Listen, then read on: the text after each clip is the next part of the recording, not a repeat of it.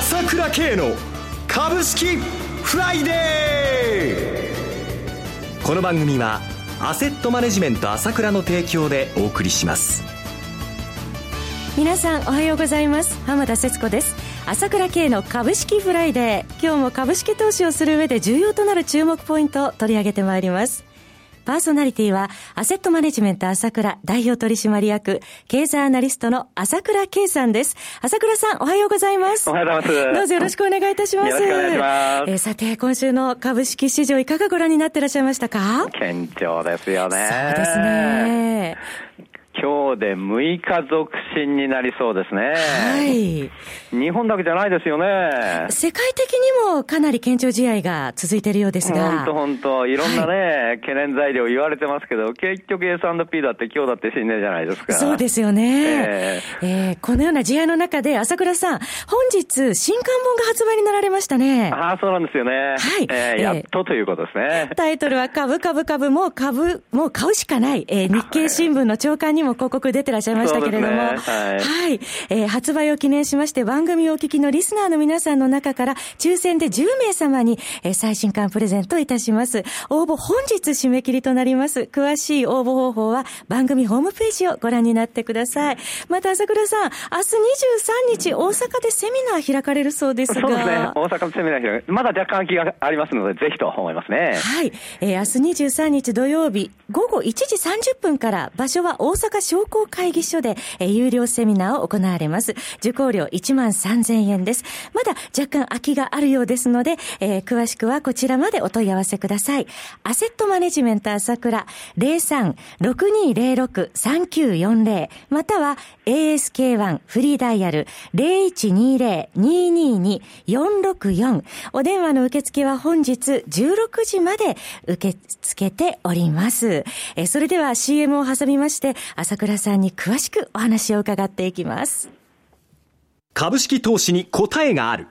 株高だからといって必ず設けられる保証はない。だからこそプロの情報が欲しい。そんな時に朝倉慶。経済予測のプロ、朝倉慶の情報は、アセットマネジメント朝倉のウェブサイトで、日々無料でリアルタイム配信中。迷ったら朝倉慶。キーワード、朝倉慶で検索を。アセットマネジメント朝倉は、証券取引、金銭有価証券の予託貸付行為は行っておりません。また、情報提供する金融商品のお取引では、相場変動などにより損失を生じる恐れがあります。取引説明書、契約締結前交付書面などを十分にお読みいただき、ご理解の上お取引ください。金融商品仲介業者登録、関東財務局長、金中第605号。さて、堅調な試合が続いている東京株式市場ですが、朝倉さん、明日大阪で行われますセミナーではどのような内容が話されるんでしょうか？そうですね。まあ、セミナー、まあ、熱く話すんですけれどもね、はい、3時間半なんですけれども、はい、まあ、もちろん、あの、銘柄の話ですね。個別的な銘柄の話もいたします。で、私、ここの2月、3月で話してきたことは、とにかく2万円に乗せてきますよと、はい、大きく上がってきますよということを話してきたわけですね。はい、それとともに、そこでは、おそらく2万円に乗せる手前、乗せてからですね、はい、銘柄物色、金融に来るでしょう、金融に来るでしょうということを話してきたわけですよね。はい、えー、まあ、当然出遅れてるわけですから、えー、あそういうことが起こるでしょうということで、まあ、今でいうみずほとか、三菱 USA とか、あ野村ですか、こういったところを皆さんにお話してきたんですけれども、はい、まあそういった個別の話ですね、えー、試合でどういうものが面白いかということもするんですけれども、はい、ただ私としてはやっぱり一番聞いてもらいたいのは、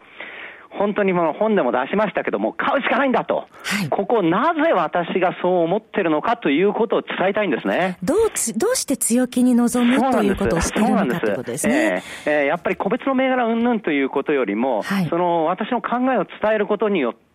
まあ、それをまあ消化していただくことによって、いろんな局面でまあその相場に対応できる、自分なりの判断ができると、まあ、こういったことになるんじゃないかと思うんですよ。やっぱり知識を入れてもらいたいんですよ。それで相場に勝ってもらいたいんですよ。はい。相場への対応力を教えてくださるということですね。すねはい、えー、さて、この今の現況なんですけれども、現状ですが、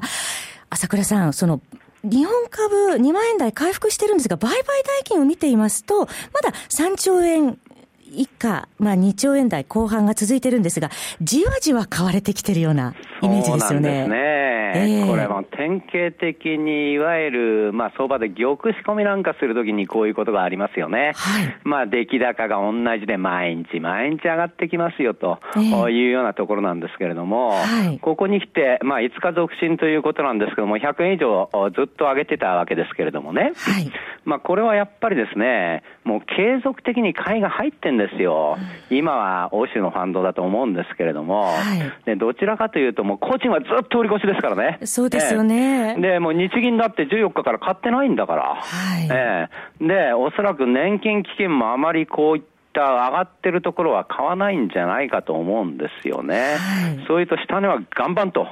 いうふうに見ていいわけですよ。私いつも言ってることは、とにかく、人気がないわけ、相場は。2万円乗せたからって、まあ、朝倉家が iPhone を出したからって言っても、日本全国全く盛り上がってませんよ。まだ高揚感、まだ高揚感がないようなイメージ、まだどころ、全然高揚感がないじゃないですか。冷めてるじゃないですか。はい、これでパープルだなんてとんでもないことで、私が懸念してるのはこうやってる間に品が薄くなって、ここの上げもそうなんだけど、ちょっと上げ幅が大きくなってきましたよね、はい、同じ上げるにしても、だんだんだんだん品薄になってるというところがあるわけですよ、はい、まだまだこれから膨大な海洋力を持ってるんだから、それから国内の景気も良くなってきてるということで、あの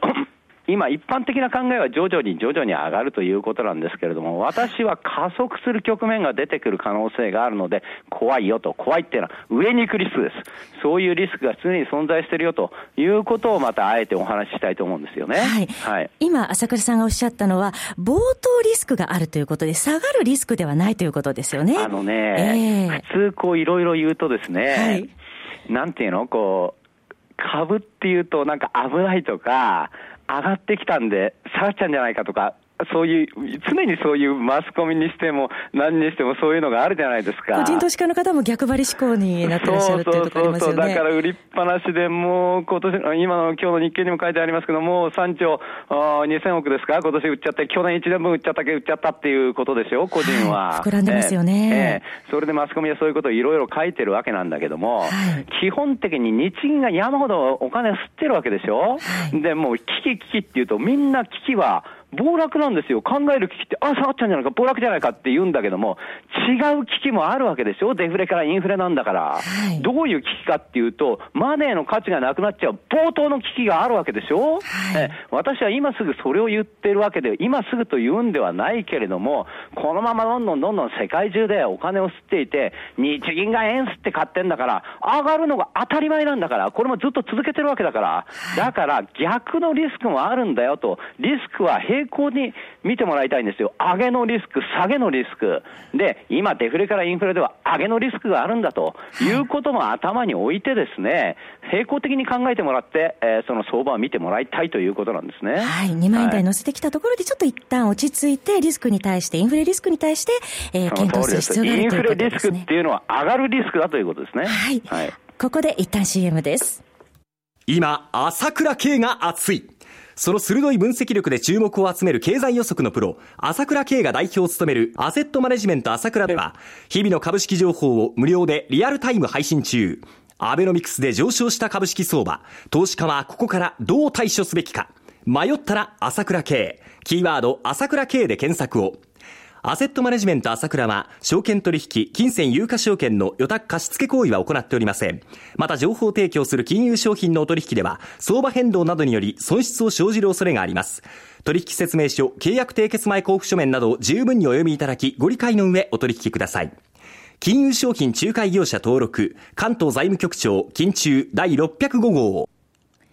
さて、朝倉さん、えー、ここに来て実体経済の改善ですとか、まあ、高需給の継続のようなニュースが結構増えてきてますが。そうですね、はい、やっぱりかなり GDP もあの発表になりましたけども、えー、悪くないですよね、1.5%っていう予想が2.4%でしょ、そうですね、えー、それから設備投資が回復してきましたね、はい。えー、それから住宅投資が回復してきましたね、はい、これ、1年ぶりでやっぱり消費税ずっと影響があったんだけども、ここに来て、やっとそれが、あまあ、和らいできたという部分は出てきてるわけですよね。はい、えー、それから、個人消費だって、伸びはちょっとまあ、緩慢なんだけれども、これからでしょ、給料が上がってボーナスが出るのは。6月ですもんね。そう、当然これからということになってくると思いますよ。はい。はい、実体経済はさらに改善する傾向があるということです、ね、そういうことです。それはもう私前から言ってってきたことですよね。4月になったら変わるよということはですね。はい、えー、それからまあ今の、この時価総額が、はい、まあいわゆる最高になってきた。ええー、過去最高水準と。これも大きいと思いますよ。言うならば、日本株がやっとね、えー、バブル時のところからずっと25年経ったんだけども、やっと新年を抜いてきたということなんですよね。はい。まあ、これに対してね、こう、バブルなんじゃないかとか、はい、そういう意見があるんだけども、えー、えー、それはバブル時と同じになったからと、時価総額が同じになったからということなんだけども、はい、もう私言いたいんですけども、何言ってるんですかって、いいですか？25年前と同じところの水準にある株価が世界中のどこにあるって？ちょっと世界を見てみますと、中国も、かなり。1000倍近いでしょ、中国なんか。株式市場がなかったに等しい時代ですよ、1990年なんか。はいアメリカだって17倍ぐらいになってますよ。約20倍ですもんね。そうです。はい、ドイツだって、あの当時 NTT が上場して30兆に時価総額がなったんだけども、はい、NTT の30兆だけで全部ドイツの市場が買える時代だったんですよ。はい、この間のどっかの新聞に載ってましたけどもね、えー、もう野村証券だけでゴールドマン・サックスだから JP モルガンだろうが全部証券会社が買えるし、もう日本の銀行一社でみんな銀行が買えちゃうような時代だったんだから、はい、えー、まあそれは行き過ぎたということでバブルだったんだが、それにしても、26年前の、25、6年前の水準と同じ株価の国なんかないんだから、日本がいかに遅れてたということで、バブルなんてとんでもないことですよ、そんな前と比べて。はい。えー、それはまあと、はい。バブルのキーワードに惑わされるなということですね。そういうこと、そういうことなんですよね。はい、はい、はい、はい。えー、そうしますと、今後も強気スタンスで臨むということで。そうですね、もう海外も全くほとんども、はい、まあ、いわゆるその景気がどうのこうのということはないんだけども、はいアメリカだって、一番買ってるのは自社株買いで、企業がボンボンボンボン買っていくので、日本が年金買うのと同じように、ボンボンボンボン買っていくから、下げないんですよ。そうですよね。えー、ECB だって、量的緩和で債券、基本的にそうは買えないんだから、はい、株買うしかないじゃないですか。そうですね。もう金がガンガンガンガン余っちゃって、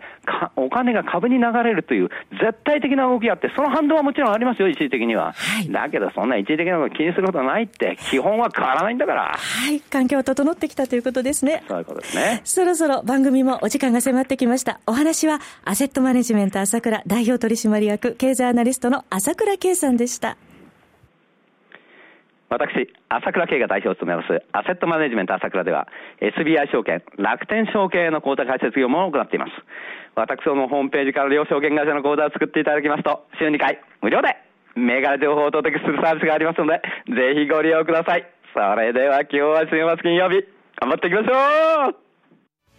この番組は、アセットマネジメント朝倉の提供でお送りしました。